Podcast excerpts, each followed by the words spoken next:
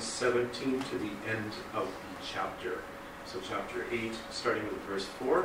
Um, I've asked Keisuke Sasaki to uh, read in Japanese after we finished. Um, however, um, I will probably forget. So I'm committing myself to remembering that. Uh, so let's see how it goes. I'll read from the English and then um, Keisuke will come up and read in Japanese. So all the elders of Israel gathered together and came to Samuel at Ramah. They said to him, You are old, and your sons do not follow your ways. Now appoint a king to lead us, such as all the other nations have. But when they said, Give us a king to lead us, this displeased Samuel, so he prayed to the Lord. And the Lord told him, Listen to all that the people are saying to you. It is not you they have rejected, but they have rejected me as their king. As they have done from the day I brought them up out of Egypt until this day, forsaking me and serving other gods, so they are doing so they are doing to you. Now listen to them. But warn them solemnly and let them know what the king will read, uh, what the king who will reign over them will claim as his rights. Samuel told all the words of the Lord to the people who were asking him for a king. He said, This is what the king who, you, who will reign over you will claim as his rights. He will take your sons and make them serve with his chariots and horses, and they will run in front of his chariots.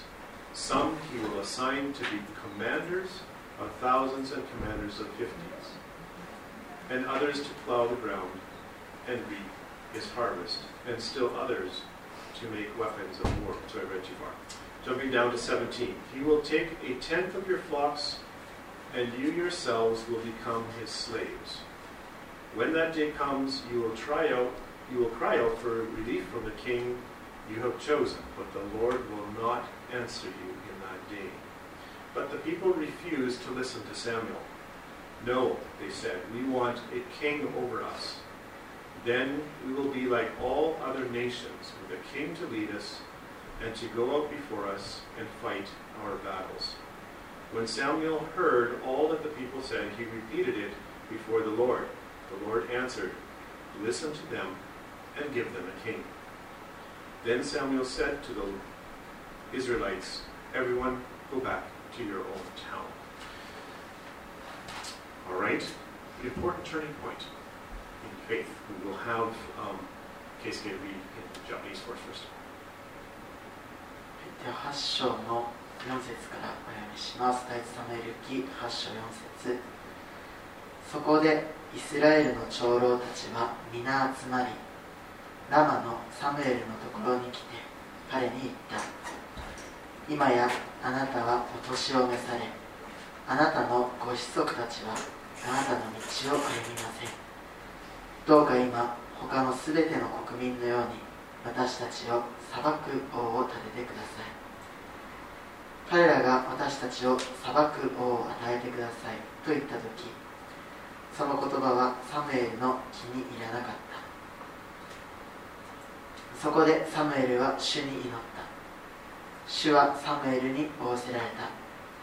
この民があなたに言う通りに民の声を聞き入れよそれはあなたを退けたのではなく彼らを治めているこの私を退けたのであるから。私が彼らをエジプトから連れ上った日から今日に至るまで彼らのしたことといえば私を捨てて他の神々に仕えたことだった。そのように彼らはあなたにもしているのだ。今彼らの声を聞け。ただし彼らに厳しく警告し彼らを治める王の権利を彼らに知らせよそこでサムエルは彼に王を求めるこの民に。主の言葉を残らず話した。そして言った。あなたあなた方を治める王の権利はこうだ。王はあなた方の息子を取り彼らを自分の戦車や馬に乗せ自分の戦車の前を走らせる。17節に飛びます。あなた方の羊の群れの10分の1を取りあなた方は王の奴隷となる。その日になってあなた方が自分たちに選んだ王ゆえに助けを求めて叫んでもその日主はあなた方に答えてくださらない。それでもこの民はサムエルの言うことを聞こうとしなかった。そして言った。いやどうしても私たちの上には王がいなくてはなりません。私たちも他のすべての国民のようになり私たちの王が私たちを裁き王が私たちの先に立って出陣し私たちの戦いを戦ってくれるでしょう。サムエルはこの民の言うことをすべて聞いてそれを主の耳に入れた。主はサムエルに仰せられた。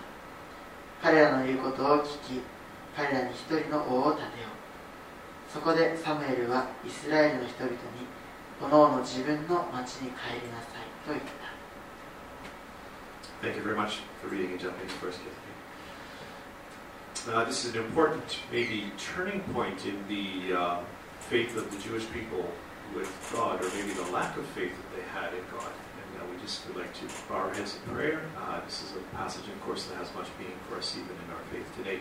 But it's, uh, we pray for Pastor Jim today as he comes up to um, deliver the message. We know that every message that he has given to us has been selected by you, and we just pray that you would um, empower Pastor um, Pastor Jim to um, deliver what you have prepared for us. And we just pray that we would be um, solid listeners as church members today to what is in the message for us today. We pray this in your name. Amen.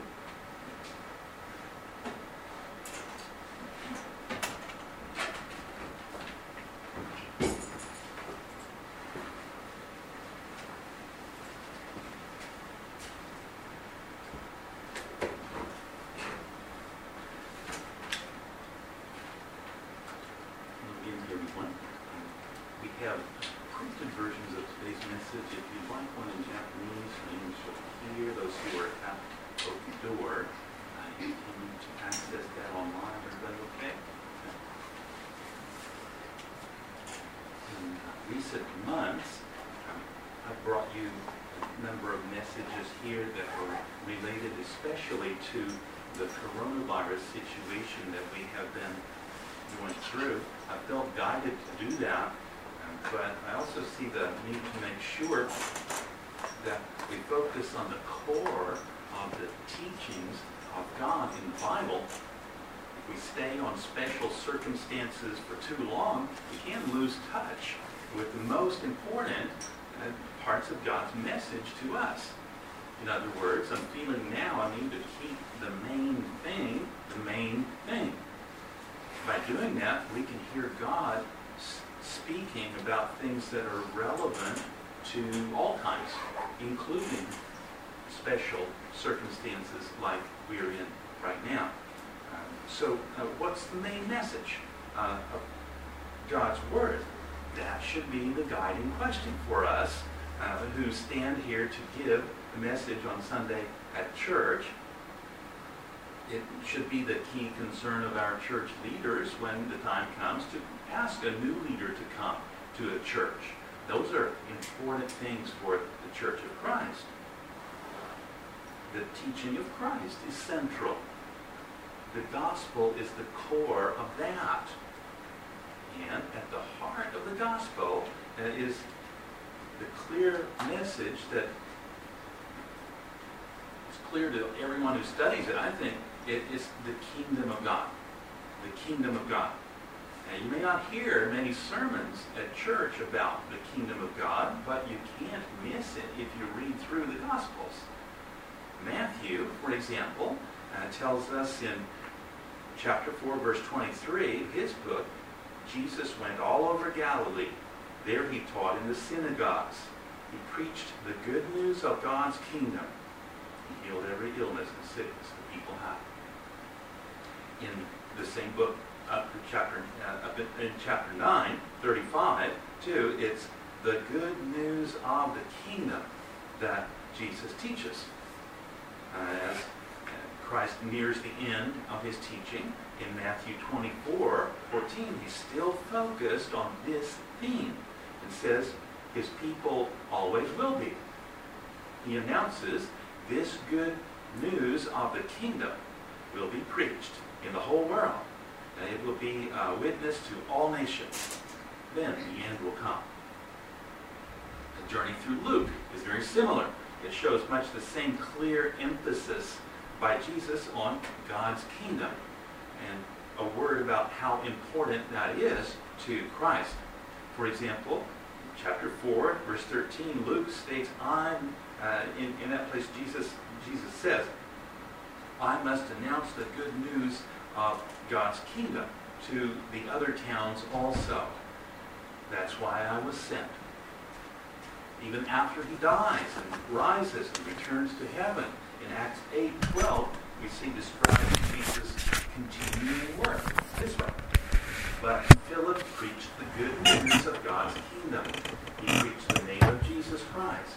So men and women came and were baptized. If the kingdom of God is that important, that central to Christ, then as his followers, it needs to be at the center of our hearts and minds and message also. We may feel that, well, the kingdom of God is kind of abstract. Uh, it's difficult to see how that connects with our lives every day. Uh, we know that Jesus prayed in the Lord's Prayer, Our Father in heaven, may your kingdom come. Yeah, we know that. That's a famous prayer. But what does that mean? Well, Jesus explains in the next sentence.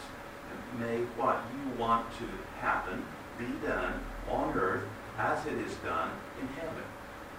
Oh, well, what are relationships in heaven like? Between people, for example. Oh, well, I think it's safe to say that they're marked by love. They're marked by peace. So what does God want to happen in our relationships here, now, in this world? He wants them to be about love. He wants them to be about peace.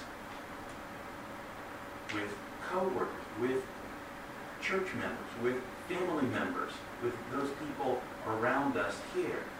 He wants us to do our best to understand each other.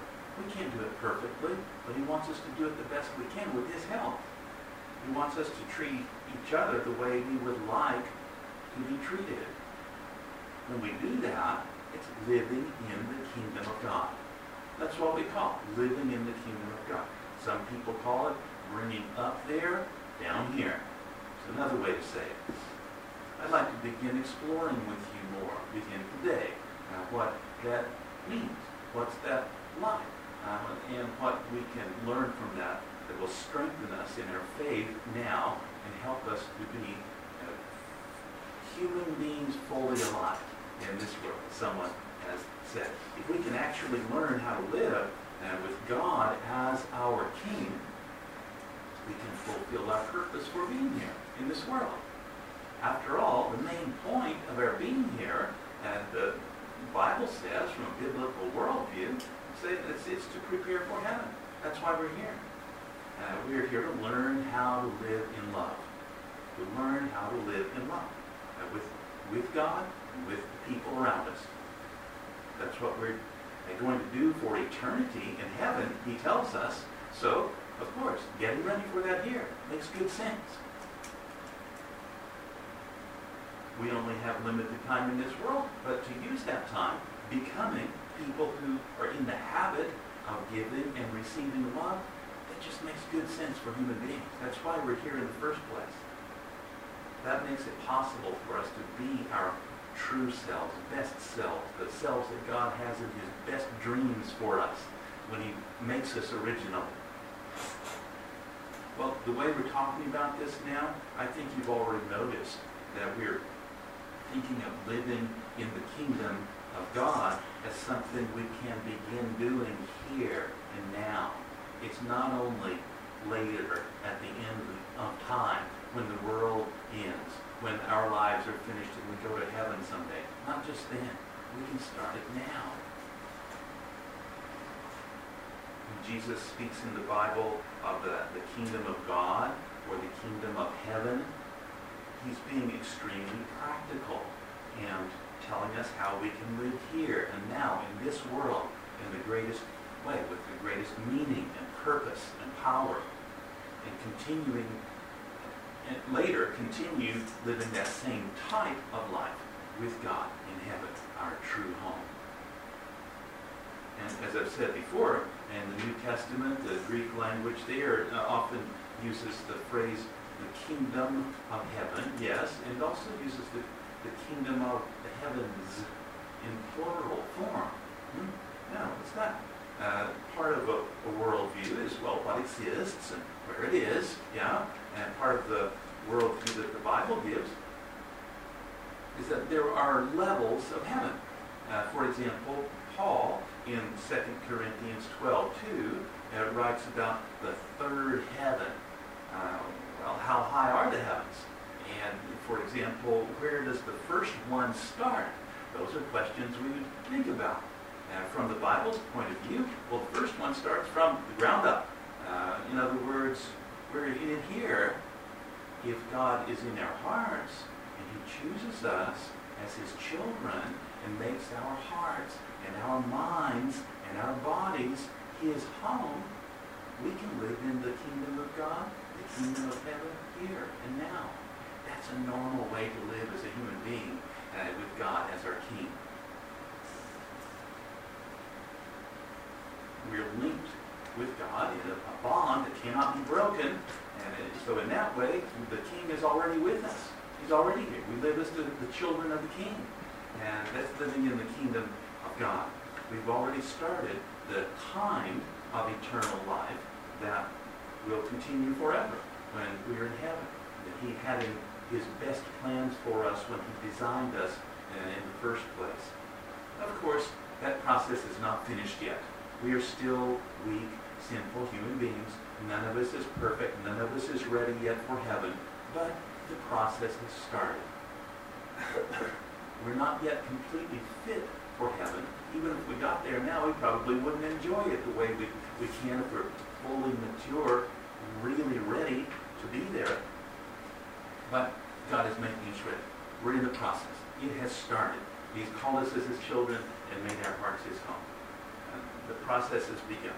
So through Jesus, uh, we've already been forgiven, clean, accepted, set up as members of God's family.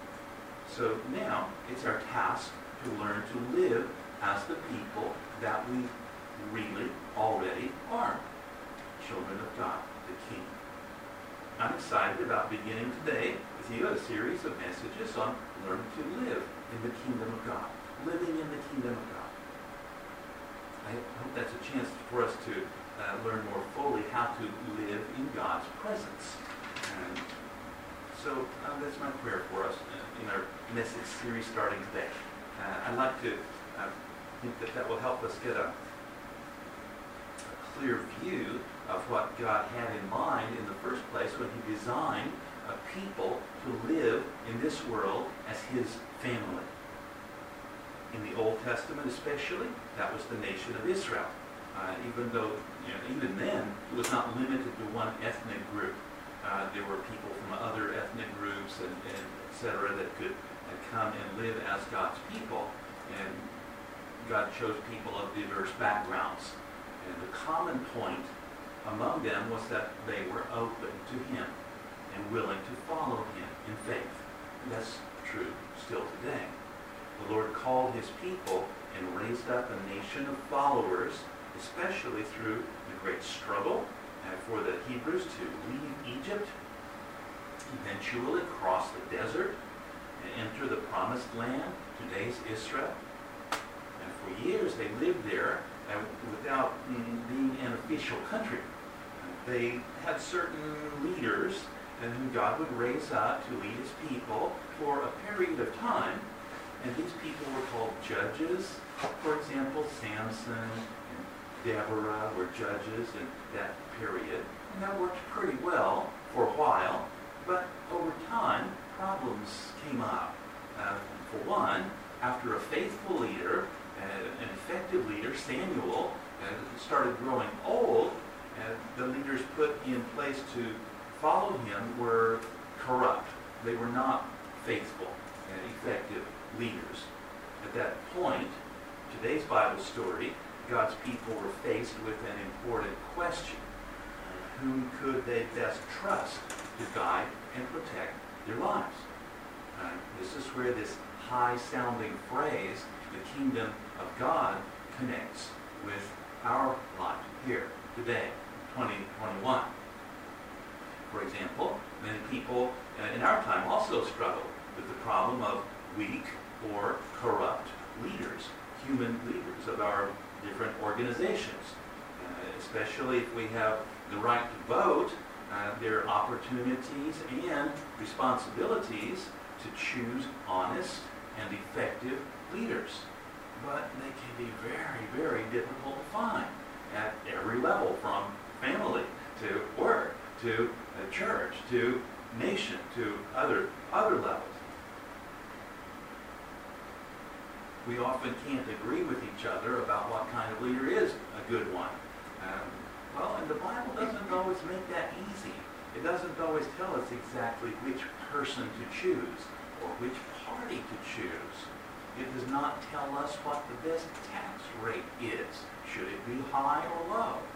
It's just not there in the Bible teaching. Big government is better, smaller government is better. The Bible doesn't really take a stance on that. It does not set up one system of human government and tell all countries to use it. Whether it's democracy or socialism, communism, monarchy, or whatever. So I'm not here to push one particular political organization or party or system on any particular issue. Mm, what I see God giving us through the Bible, much more, is a teaching about how to build our lives on a foundation that is more solid than any particular human political system. He shows us how living with Him as our King can free us and enable us to live well within a wide variety of human political systems. God's instruction can help us live in peace with understanding, with respect and kindness toward people around us, whether they're in the same group as we are or different, whether they agree with us on important issues or not.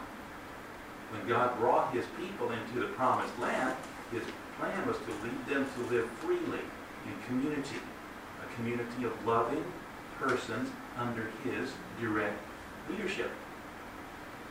His plan for their society is what the Hebrew prophets call shalom. As his people, uh, they were to be marked by justice and compassion, living in freedom, in security, and safety. There, uh, parents were to love and accept their children, and the hearts of the children would be turned toward their parents. Culture was there to bring beauty and moral instruction and goodness. They would rest one day a week on the Sabbath. And nobody would be a workaholic. Nobody uh, would uh, be enslaved to money. And everyone would live in a spirit of leisure and rest. In God's kingdom, uh, they were to have the practice called tithing. So they wouldn't be uh, enslaved by consumerism, materialism, etc. They would not be controlled by questions like, how much more can I get? What's in it for me? Those would not be the driving questions in their minds from day to day. There would be a spirit of generosity. They would one, uh, they would help one another uh, to live in, in goodness, in excellence of character. That was shalom. God gave them the Old Testament law as a kind of a framework to make that kind of life possible. That was God's plan for Israel and the whole human race. But again, uh, there was a problem point for the people of Israel. Uh, they thought, well, if I choose that way of life, then I have to make God my king we have to surrender our little lives to Him if we do that. Do we really want to do that? When we have problems and there's a threat, uh, if I feel anxious, I have to just trust God to meet my needs? To believe that He's going to take care of me? I'm not sure I want to do that. So the leaders of Israel, the elders went to Samuel and he was a prophet. They told him what they wanted. The elders said in verse 5, for Samuel 8, appoint a king to lead us. We want a king just like the kings of all the other nations have. Samuel was not pleased with this. They prayed to the Lord. God told him, You are not the, the one they have turned their backs on. I am the one they do not want as their king. Can you hear God's voice as he says that? Can you imagine the feeling in his heart as he says that? A sadness there, isn't there? And he knows that things are not going to go well if his people keep going down this path, insisting on a king. But he's the God of love, and he knows that love does not grow well where freedom does not exist. So he lets his people have what they want, even while grieving the damage that he knows it will cause them sooner or later. He tells Samuel, verse 9, let them have what they want, but give them a strong warning. Let them know what the king who rules over them will do. Now, this whole story uh, does not tell us which candidate to support in an election, uh, what party to support. Uh, it's not political in that way, but it impacts all of life, including politics. And more, it, it has a, a spiritual message about the kind of decision that we make when we choose our leaders, uh, how our societies uh, will be run. As Pastor John Ortberg uh, describes it, God is saying something like this Samuel, this is not about you, it's about me. Every time people choose idolatry, every time people decide to make their lives about money, every time they refuse to help the poor, every time they oppress someone because of their nationality or ethnic background, every time they forget to care for a widow or an orphan, every time they break my command to keep sex inside marriage, every time they refuse to forgive someone who has hurt them, they will be saying, God, we don't want you as our king. If they choose to place their ultimate trust in human political power, they will have to learn the hard way what that power always does to people. Samuel goes to Israel, and he warns them of what will happen to their sons and daughters when the king begins making decisions. Their families, their money, their possessions, the people under their control uh, will all belong not to them, but to the king. And of course, that's what happens in later years. And in spite of what Samuel said, the people refused to listen to him. No, they said, we want a king to rule over us. And God punishes them by letting them have their way and try to be like everyone else around them. Some kings are better, some are worse. Most of them have noted problems, weaknesses, failures of different kinds. That's kind of the way it works in life, isn't it? Coming to have great power tends to bring out the worst in people often. None of Israel's kings are able to create the change in character and spirit that God wants for his people that's needed to form shalom and to succeed in God's plans for humanity. That's what happens. Well, what can we learn uh, that can help us here today? One thing is that when people don't live by a faith that God is our King, that is, Lord is number one, our lives are here for Him, everything rests in His hands.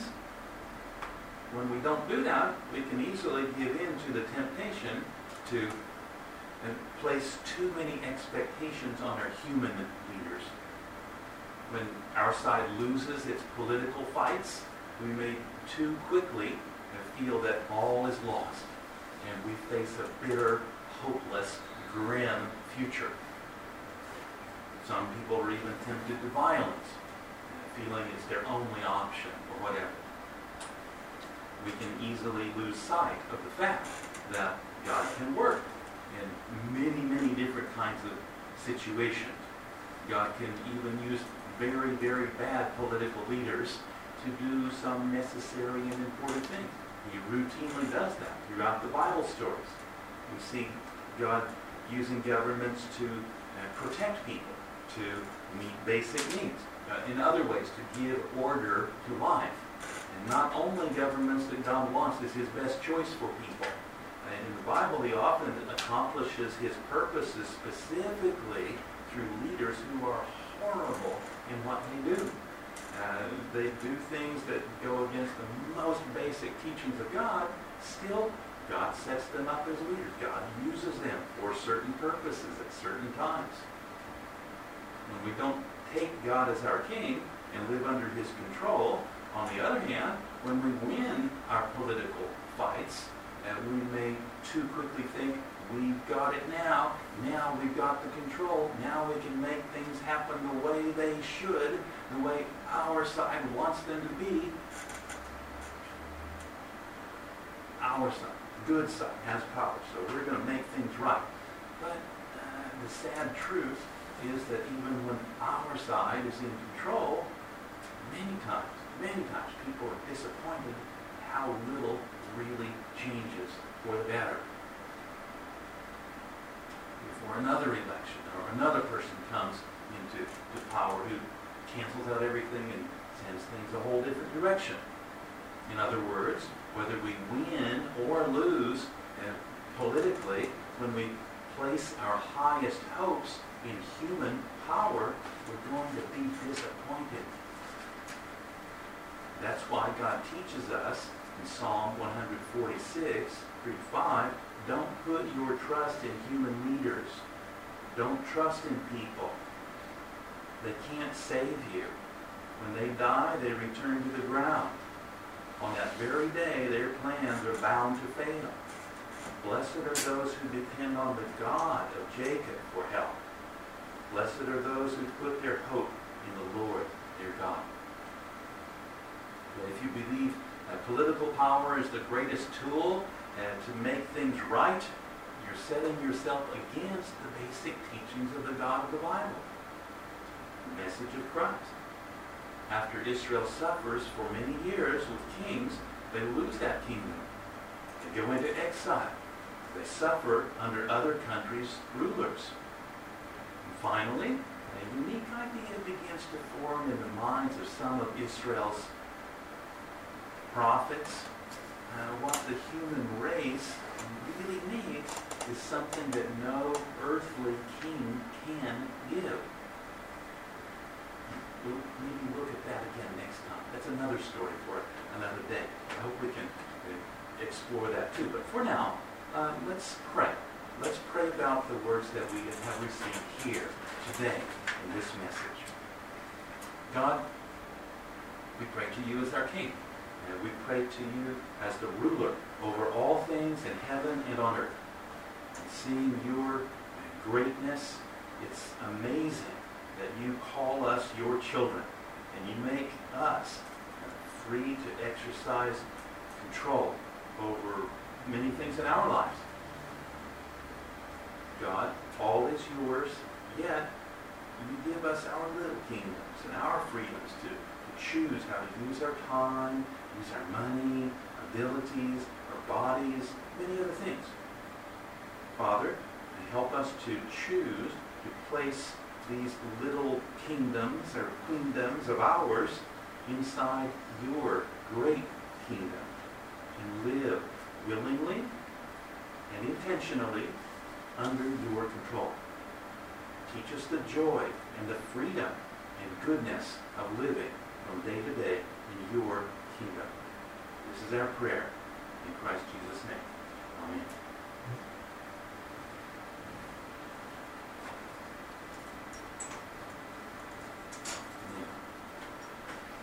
Well, as we continue our time of worship today, uh, let's sing together, To thee who ascribe glory and receive blessing